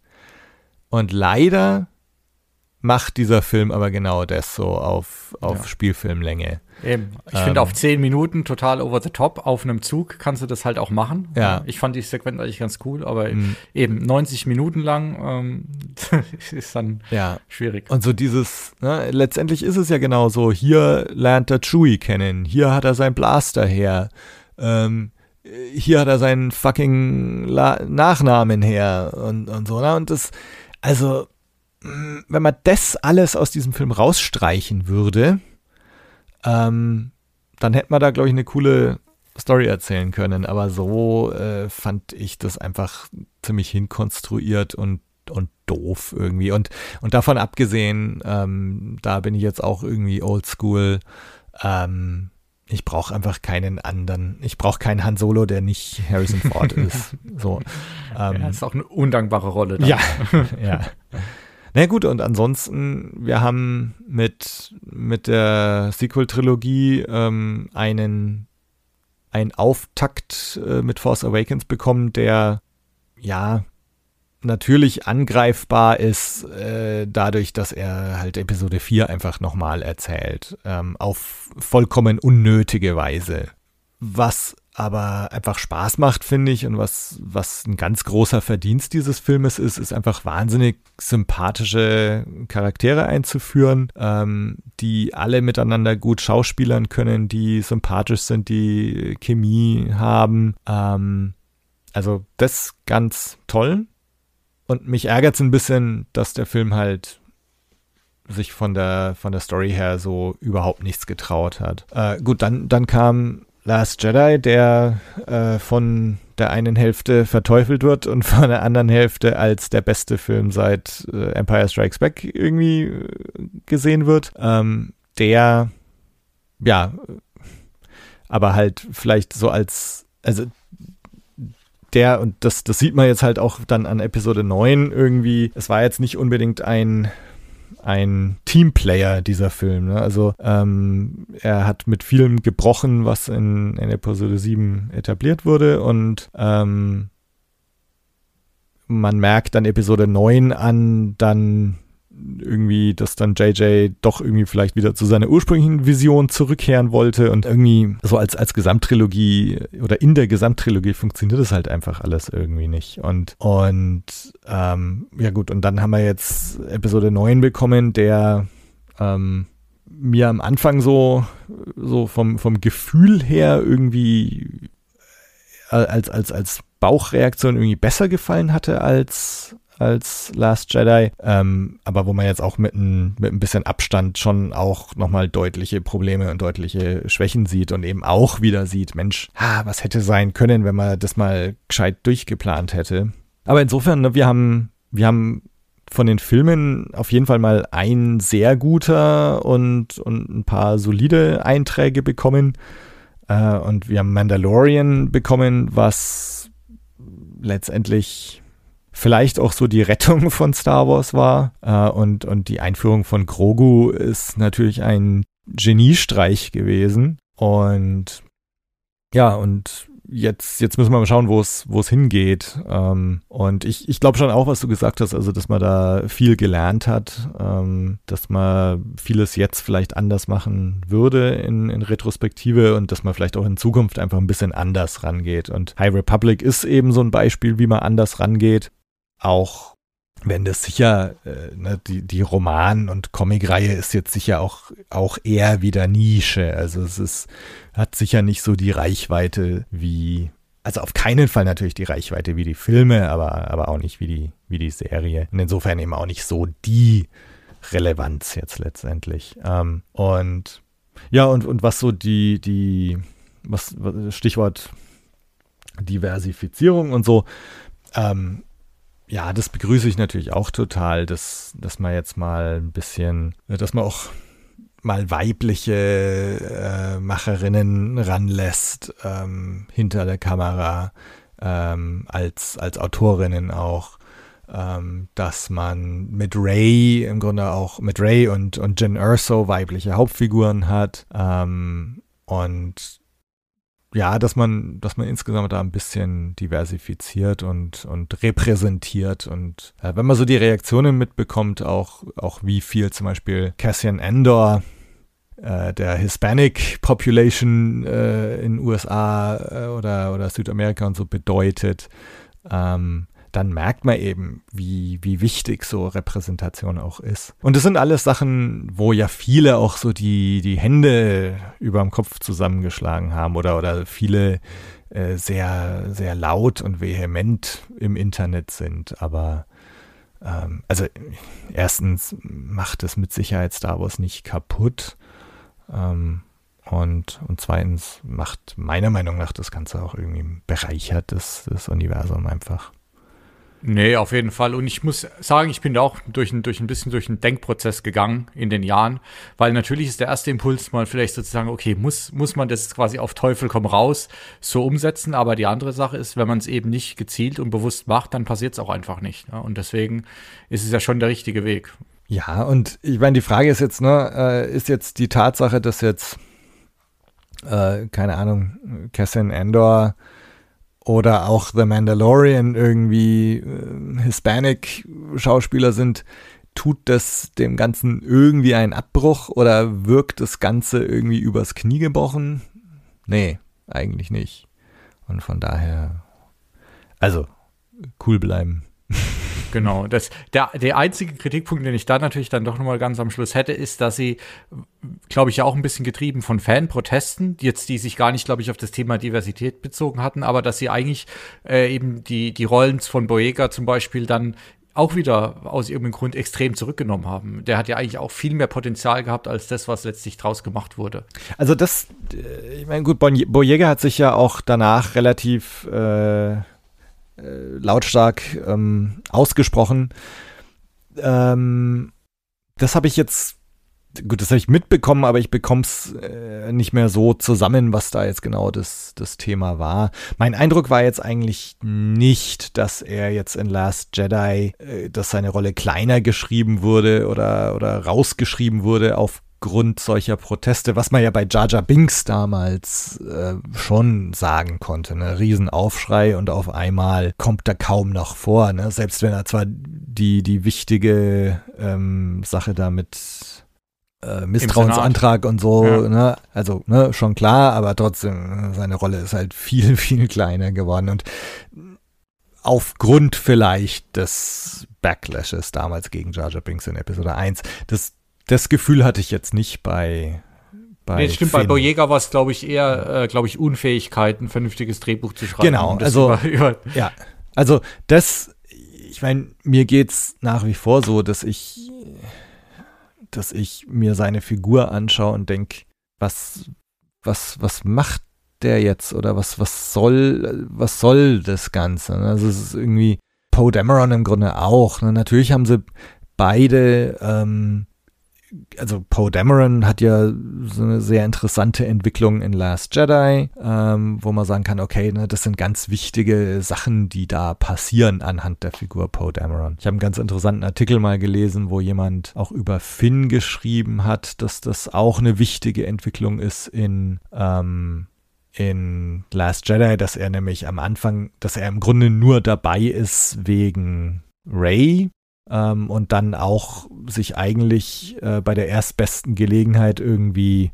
davon machen will in Last Jedi und dann irgendwie im Laufe des Filmes ähm, so seine politische Überzeugung findet äh, und, und im Grunde sogar ähm, dann bereit ist, für die Sache zu sterben und so und dass das auch irgendwie ganz wichtig sei. Aber äh, letztendlich, ähm, ja, ist, ist Finn irgendwie tatsächlich so eine verschenkte Figur auch. Ähm, ich, es ist jetzt ja wieder so ein bisschen angedeutet in Episode 9, ne, so, ah, Finn hat ja vielleicht auch irgendeine Machtbegabung und so, wo man jetzt dann schon wieder äh, so sehen kann, wo J.J. Abrams diese Figur vielleicht hingeschrieben hätte, wenn er Episode 8 gemacht hätte. Ähm, ich selber hatte immer gehofft, hatte ich mich mit meinem Bruder mal drüber unterhalten, vielleicht sogar im Podcast. Ähm, wir hatten, haben so drüber spekuliert, dass Ray vielleicht ähm, in, in Episode 8 schon in Last Jedi irgendwie zur dunklen Seite geht und Finn dann derjenige ist, der auch Machtfähigkeiten hat und, und Finn dann derjenige ist, der Ray wieder zurückholen muss. Ähm, und dann wäre halt irgendwie so eine Art Funktion hätte es dann für Finn gegeben oder, oder irgendeinen Bogen, eine Entwicklung, die er dann durchmacht. Äh, und so plätschert die Finn-Story halt irgendwie so meandert so vor sich hin. Ähm, ja, und aber das, das ist, glaube ich, tatsächlich einfach die, die Nebeneffekt von, von der Konstellation, wie das, wie das war. Also das, dass Ryan Johnson vielleicht nicht so recht wusste, was er jetzt mit dieser Figur machen sollte. Und dann hat man halt den Salat. Ja, ich, ich komme gerade überhaupt peinlicherweise nicht auf den, auf den Namen von, äh, von, von seinem fast Love Interest in, in sieben und auch noch acht, die sie ja dann wirklich in neun mehr oder weniger aufs Abstellgleis ges gesetzt haben, die dann noch irgendwie so zwei, zwei Halbsätze sagen durfte. Also die Rose. Ja, Rose, ja, genau, Rose ja. Man, ja. Ja, ich meine, Rose halt auch, auch klassisches Beispiel dann umgekehrt, ne, für eine Figur, die dann halt Ryan Johnson eingeführt hat äh, mit der JJ dann wieder nicht wusste, was er machen soll. Und äh, nicht wissen, was er machen soll, und hat halt nichts gemacht. Ja. Und da war ja zumindest, okay, das kann natürlich jetzt auch äh, kein, kein Zusammenhang gewesen sein inhaltlich, aber da war es ja so, dass viele sich beschwert haben über die Figur und gesagt haben, okay, das braucht kein Mensch, ja, was hat es in unserem Star Wars zu suchen? Und dann hat sie unglücklicherweise halt auch noch in Episode 9 ähm, auf einmal kaum noch Screentime bekommen.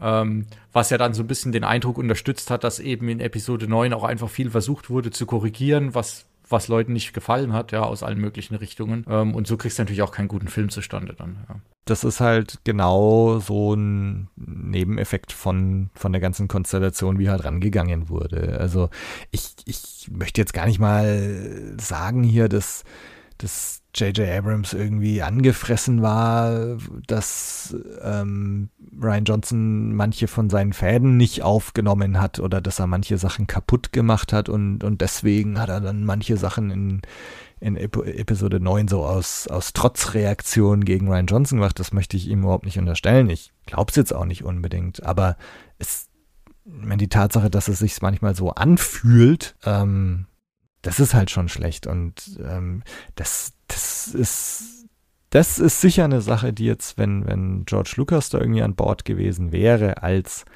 ein Mastermind, selbst wenn er nicht Regie geführt hätte, aber wenn er irgendwie als Executive Producer oder als Storyschreiber oder also als Story Consultant oder so an Bord gewesen wäre, dann hätte sich's wahrscheinlich schon irgendwie ein bisschen kompakter und hetero homogener angefühlt. Ähm, Wäre vielleicht total crazy gewesen, das Ganze, aber vielleicht mehr aus einem Guss. ja, gut, die Frage ist dann, was für ein Guss das geworden wäre, was er, was er diesmal für Stories ausgepackt hätte über Midichlorianer-Werte und keine Ahnung, was noch. ja.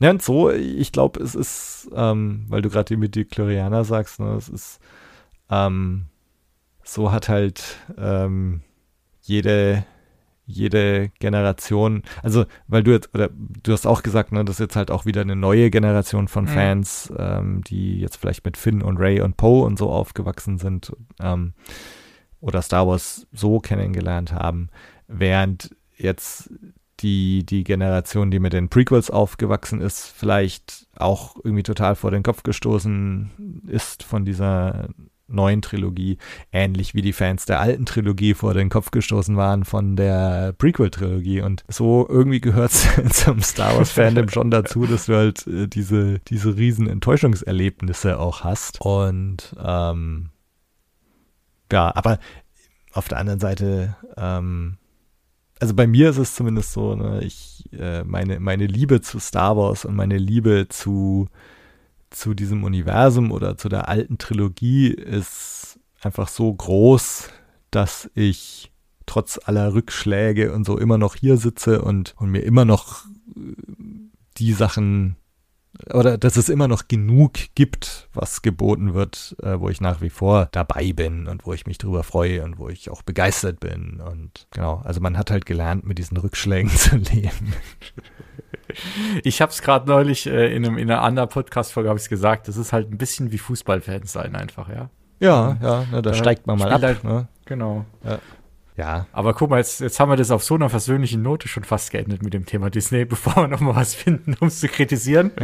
ähm, Glaube ich, können wir, können wir sagen, ist auf jeden Fall äh, zum Guten geendet nochmal alles jetzt. Ja, ja, also ich, es, es, ist ja auch noch nicht zu Ende. Ähm, also das, ja. ähm, es, es wird weitergehen und ähm, es sind jetzt, wenn man sich schaut von den Sachen, die angekündigt sind, da sind schon wieder einige Sachen dabei, wo ich sehr, sehr gespannt bin und mich auch sehr drauf freue. Ähm, also ich, also ich freue mich sehr auf die Cassian Andor Serie zum Beispiel, die, die auch tatsächlich die wird ja gedreht. Es gibt ja immer wieder so Set-Leak-Fotos und so. Also ähm, das wird kommen und ich freue mich sehr drauf. Ich freue mich sehr auch auf diese äh, The Acolyte-Serie.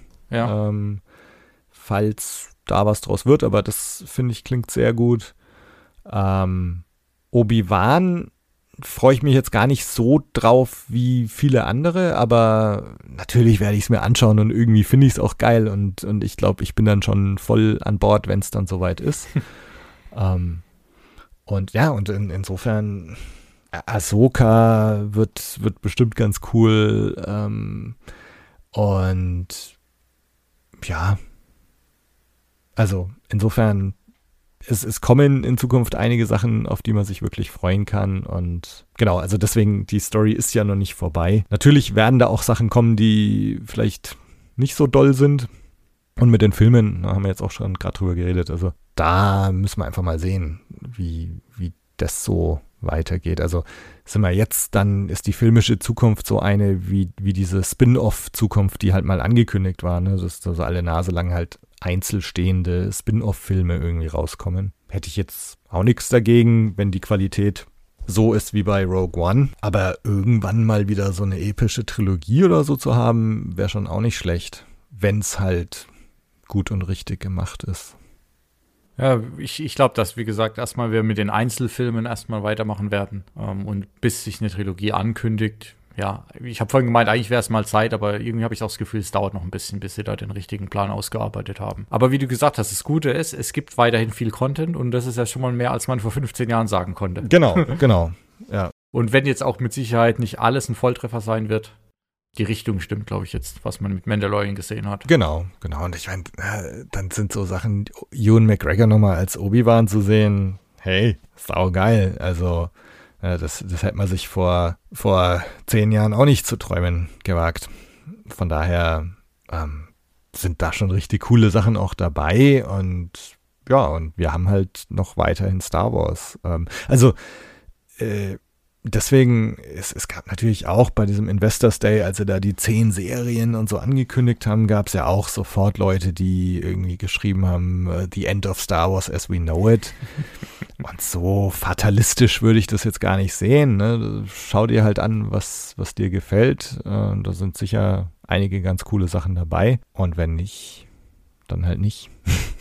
Ja, mein, mein erster Impuls war auch zu sagen, okay, das ist wieder ein bisschen sehr viel, aber ich glaube, das ist wahrscheinlich genau das, das quasi das neue Star Wars. Man muss sich vielleicht auch einfach rauspicken, was einem dann gefällt. So wie ich jetzt gerade keinen Bad Batch schaue, weil ich keinen Bezug zu habe, ja. Mhm. Und nicht das Gefühl habe, dass ich was verpasst. Es gibt andere Leute, denen gefällt es, dann ist auch cool, ja. Also. Genau. Nee, genau, genau. Ne? Und du, und du kannst es, du kannst Bad Batch anschauen. Es, es findet eine Diskussion statt online. Es, es gibt äh, Podcasts drüber. Ähm, du kannst also teilnehmen an dieser Diskussion, genau wie mit The High Republic. Ähm, man kann teilnehmen. Äh, man kann die Dinger lesen, man kann drüber sprechen, man kann auf Twitter dem Ganzen folgen oder halt nicht. Und, ähm, und ich denke, was du jetzt über Bad Batch gesagt hast, genau so ist es. Ne? Also dann schaut man sich's halt an oder nicht. Und ähm, klar, es ist, es ist natürlich jetzt was anderes, ähm, dass jetzt halt vieles auch hinter so einer Paywall ist. Ne? Also für, ähm, also ich, ich habe auch Freunde, die sagen so, ähm, dass sie dass sie das eigentlich nicht wollen, dass sie da jetzt für Disney Plus äh, zahlen müssen, um, um das alles anzuschauen. Und die sind dann halt eher raus aus der Nummer. Die würden sich dann die Kinofilme anschauen, aber die ganzen Disney Plus Serien laufen dann halt ohne sie. Ähm, ja, aber ich glaube, da muss man sich ein bisschen von verabschieden. Und die, die Reise geht ja auch ein bisschen dahin, dass auch in der Zukunft, glaube ich, viele von diesen Diensten für dich aggregiert werden. Also ich, ich komme ein bisschen aus der Branche, deswegen viele von den, keine Ahnung, Vodafones oder Telekoms arbeiten ja schon dran, dass wenn du einen Vertrag hast, dann hast du eh noch Netflix mit dabei. Ja, mhm. Und dann in Zukunft noch Netflix, äh, Disney Plus. Also ja. ich glaube, das Problem wird sich A, die Mentalität ein bisschen ändern, aber auch der Zugang wird einfacher werden, weil dort ist der neue Content. Ja, und ja. Klar, irgendwo zahlt man die 5 Dollar und wenn es über die Telefonrechnung ist, aber ich glaube, der Zugang wird einfacher werden. Ja. ja. Nee, also und, und da geht's mir jetzt wieder genau wie mit, äh, was ich eingangs gesagt habe, ne, mit äh, Disney-Übernahme, dass ich dem Ganzen halt relativ offen und, und gespannt gegenüberstehe. Und so geht's mir jetzt mit der Zukunft auch. Also und ich, ich, es sind wirklich, ich freue mich drauf und ich merke jetzt auch wieder, ich meine, wir waren ja auch verwöhnt in den letzten Jahren. Jetzt ich mit meinem Podcast, ähm, seit 2015. Ich mache den Podcast seit fünfeinhalb Jahren und mir sind im Grunde nie die Themen ausgegangen und es gab eigentlich immer irgendeinen Content, über den ich reden konnte. Und selbst jetzt, ne, ich, ich rede nicht über The Bad Batch. Ähm, also ich könnte sogar die, die Zeit jetzt füllen und über The Bad Batch reden. Äh, jetzt steht da ein Book of Boba Fett in den Startlöchern. Also, äh, ne, das, eben auch da wieder, es, es würde diesen Podcast einfach auch nicht geben, wenn, wenn dieser Content nicht die ganze Zeit da wäre. Und, und eigentlich ist es ja toll. Ähm, also von daher, äh, ich freue mich drauf und ich, ich werde im Podcast drüber reden und ich werde, wenn wir, wenn wir Glück haben, in, in fünf Jahren im Podcast noch drüber reden. Mal schauen. über, über die neue Trilogie dann. Ja, ja, ja, genau. gut, und ja, freue ich mich drauf, höre ich zu auf jeden Fall. Sehr gut. Ja, dann ähm, würde ich mal noch überleiten zu meiner neuen Rubrik, ja, bei der du jetzt quasi der Premierengast bist. und zwar ähm, haben wir jetzt ja schon sehr viel über, über quasi deinen Weg im Podcast oder auch jetzt, wie wir über das Disney geredet haben, quasi sind wir auch bei den Prequels ein bisschen gelandet. Und viel über Star Wars-Fan sein ist ja eben auch Emotion. Und wie mit dem Fußballbeispiel. Ne? Deswegen würde mich nochmal interessieren, in den ganzen Jahren, seit du Star Wars schaust, hörst, liest, was war denn so dein, dein schönster Moment als, als Fan oder ja, als Star Wars-Fan? Hier nochmal Stefan aus der Gegenwart. Mir ist aufgefallen, vor lauter Freude über diese neue Rubrik habe ich gar nicht gesagt, wie sie denn heißen soll. Der Working Title ist Mein schönster Moment und die Idee dahinter ist einfach nochmal über schöne oder vielleicht sogar die schönsten Momente im Fandom oder in dem jeweiligen Thema zu reflektieren, weil letztlich ja das der Kern der ganzen Sache ist, schöne Momente und schöne Erinnerungen zu erleben. Puh. also ich weiß nicht, ob ich dir einen schönsten Moment nennen kann. Ich kann, ich kann dir jetzt wahrscheinlich zehn Momente nennen. äh, geht das auch? Äh, du kannst auch 20 nennen, ja. Also, also ähm, wenn ich jetzt mal so, so chronologisch rückwärts gehe, ähm, also was, was einfach unglaublich geil war, ähm, war nachdem ich Star Wars kennengelernt hatte. Ähm, und das war eben in dieser Flaute-Zeit ähm, vor den Prequels, wo, wo Star Wars so ein bisschen aus dem kollektiven Gedächtnis verschwunden war. Ähm, und ich habe den OSWFC oder ESWFC damals noch entdeckt und ähm, bin Mitglied geworden. Und dann dieser Moment, wenn immer das neue Journal of the Wills reingeflattert ist, ähm, das waren solche Momente der Glückseligkeit ähm, und, und ich habe die Dinger von vorn bis hinten gelesen und mehrmals gelesen und und ne, du hast halt, dann hat es ja irgendwie ein halbes Jahr gedauert oder so, bis, bis wieder Neues rauskam. Und das, also dieses Glücksgefühl, das neue Journal in den Händen zu halten, das war, das waren so die großen Momente damals. Dann die Vorfreude auf Episode 1, ganz klar. Ähm, wir haben in unserer vorletzten Folge, glaube ich, drüber geredet bei Blue Milk Blues. Ähm, also so der Hype und der Vorlauf zur Episode 1 und diesem Film entgegenzufiebern, das war irgendwie ganz großartig. Ähm, und hat dann vielleicht natürlich auch in gewisser Weise zu einer Ernüchterung geführt. Ähm, und ich, das ist vielleicht sehr sicher auch ein, ein Gefühl, was ganz, ganz viele Fans kennen, die halt auf Episode 1 damals so hingefiebert mhm. haben und dann eigentlich vielleicht enttäuscht werden mussten. ähm, trotzdem, genau, diese Vorfreude, ähm, und ähnlich ähm, im Grunde auch die Vorfreude auf Force Awakens, also so dieses Erwachen des Fandoms äh, vor diesem Film, äh, wo, wo dann doch wieder irgendwie ganz, ganz viele Star Wars-Fans auf einmal aus dem Winterschlaf erwacht sind. Äh, und das war auch ein ganz toller Moment im Fandom, finde ich. Diese Vorfreude und ja, noch nicht wissend, was da auf uns zukommt. Wo ich auch wirklich hoffe, dass wir, wenn wieder mal irgendeine neue Trilogie angekündigt werden sollte oder so, dass das, ich, ich weiß nicht, ob es möglich ist, solche, sowas nochmal herzustellen wie, wie vor Episode 1 oder vor Episode 7, aber ich fände es geil, wenn, wenn so ein ähnliches Gefühl irgendwie nochmal aufkommen könnte. Also das war noch so ein Moment. Und dann, ja, und seitdem hängen die Momente eigentlich alle mit dem Podcast zusammen. Ähm, und so, also es hat vielleicht so kulminiert dann auch in der, in der Norris ForceCon vor, puh, wann war die jetzt? Vor zwei Jahren, ähm, wo, wo ich halt hingegangen bin und auch einfach ganz viele Leute dann kannte, die ich halt über den Podcast kennengelernt hatte. Also äh, viele Leute waren da, die ich als Gast mal hatte ähm, und, und die irgendwie dann alle mal in echt kennenzulernen, weil man halt vorher nicht aufgrund von Corona, sondern aufgrund der Distanz halt über Skype oder so aufgenommen hat. Das war einfach super. Ähm, und ähm, ich, ich war, war nicht drei Tage da, glaube ich, war zwei Tage da. Und am ersten Tag war ich äh, mit Nee, genau. Ich war am, ersten Abend kamen noch zwei Freunde dazu, aber davor war ich alleine da und am zweiten Tag, wo ich da war, war ich auch alleine da.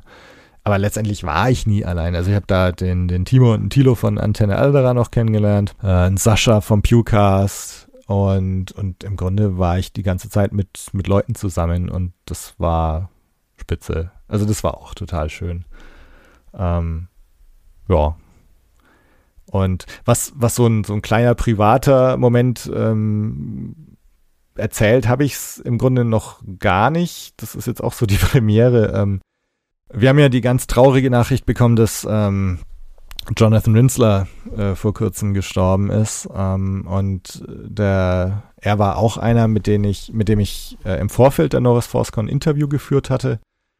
Und, ähm, und wir haben uns dann danach noch viel unterhalten ähm, und sind in Kontakt geblieben und ich habe, er hatte, er hat einen, Roman noch geschrieben, All Up, äh, so einen fiktionalisierten Bericht äh, über, über das Space Race und Mondlandung und so weiter und äh, und ich, er hat mir das gegeben, so ein Vorab-Exemplar. Ich habe das dann durchgelesen und habe ihm dann ein bisschen geholfen. Ähm, äh, er hatte einige so deutsche Passagen drin und äh, da, da habe ich ihm Feedback gegeben und geholfen und dann grundsätzlich noch ein bisschen Feedback gegeben und wir, wir sind eigentlich relativ viel und oft in Kontakt gewesen. Mhm. Ähm, und letztendlich bin ich dann auch in diesem Roman, der dann irgendwann bei einem Verlag veröffentlicht wurde, äh, stehe ich hinten in der Dankesliste ja, das war cool. Und ähm, das war halt auch irgendwie ein total cooler Moment, so da, da meinen Namen zu lesen. Ja. Ähm, und ja, jetzt äh, natürlich sehr, sehr traurig, dass er äh, viel zu früh von uns gegangen ist. Ähm, und ja, ich, ich hätte ihn gern eigentlich nochmal im, im Podcast gehabt. Ich, ich hätte, hat eigentlich immer gedacht, oder er hatte, wir hatten auch drüber geredet, ob man dann mal so ein, so ein All-Up-Special machen, wenn, wenn das in Deutschland erscheint. Ähm, gut, das, das wird jetzt nicht geschehen, aber, äh, be beziehungsweise, also nicht mit ihm, aber äh, ein, ein All-Up-Special wird es dann vielleicht schon geben, falls das mal in Deutschland erscheint. Ja, jetzt, jetzt habe ich doch irgendwie mit einem Downer geendet. Nee, das war doch, also vielen Dank fürs Teilen auf jeden Fall. Ich meine, ja. das ist ja genau das, weil es, es ist ja was, was einen ein halbes Leben oder länger begleitet. Ne? Und klar, man regt sich immer viel über manche Sachen auf, aber unterm Strich hat es so viele schöne Momente. Und wie du sagst, gut, jetzt Menschen kennenlernen jetzt bei mir vielleicht nicht so viel, aber es ist einfach, was es einem begleitet und was einem viele schöne Erinnerungen bringt. Ja, und das ist ja das, worum es letztlich dann auch geht. Genau, und also mit dem Podcast bisher, die fünfeinhalb Jahre, die ich es jetzt mache, es war einfach eine fantastische Reise und ähm, Riesenerfahrung und ja, es wird weitergehen und ich freue mich auf die nächsten fünfeinhalb Jahre und, und die nächsten schönsten Momente im Fandom. ja, ich mich auch und auf jeden Fall noch bei dir viel mehr über andere Leute aus dem Fandom zu hören und interessante Beiträge. Und wenn die nächste Mandalorian-Staffel losgeht, auch wieder wöchentlich oder zweiwöchentlich. Ja, da wird dann Katharina wieder zurück sein und dann, dann geht es wieder in der Besetzung weiter. Und ja, ich meine, gut, dann, dann geht es ja mit allen möglichen Serien weiter. Also, ja. wie gesagt, der Stoff wird uns nicht ausgehen. Wir sind eigentlich jetzt schon fast durch oder wir sind durch. Ich bin auch körperlich ein bisschen durch, weil mein Fenster die ganze Zeit geschlossen ist. Also ich danke dir echt nochmal vielen Dank für die Zeit. Sehr gerne. Äh, jetzt auch nochmal gerade äh, für die Momente, die du geteilt hast. Sehr schön. Und ähm, ja, dann wünsche ich dir auf jeden Fall weiterhin viel Spaß mit deinem Projekt. Dir auch. Ähm, alle, ja, ich versuch's, ja. Heute hat es auf jeden Fall sehr viel Spaß gemacht. Und äh, dann würde ich sagen, äh, vielen Dank fürs Zuhören an alle und bis bald. Bis dann. Ciao. Ciao.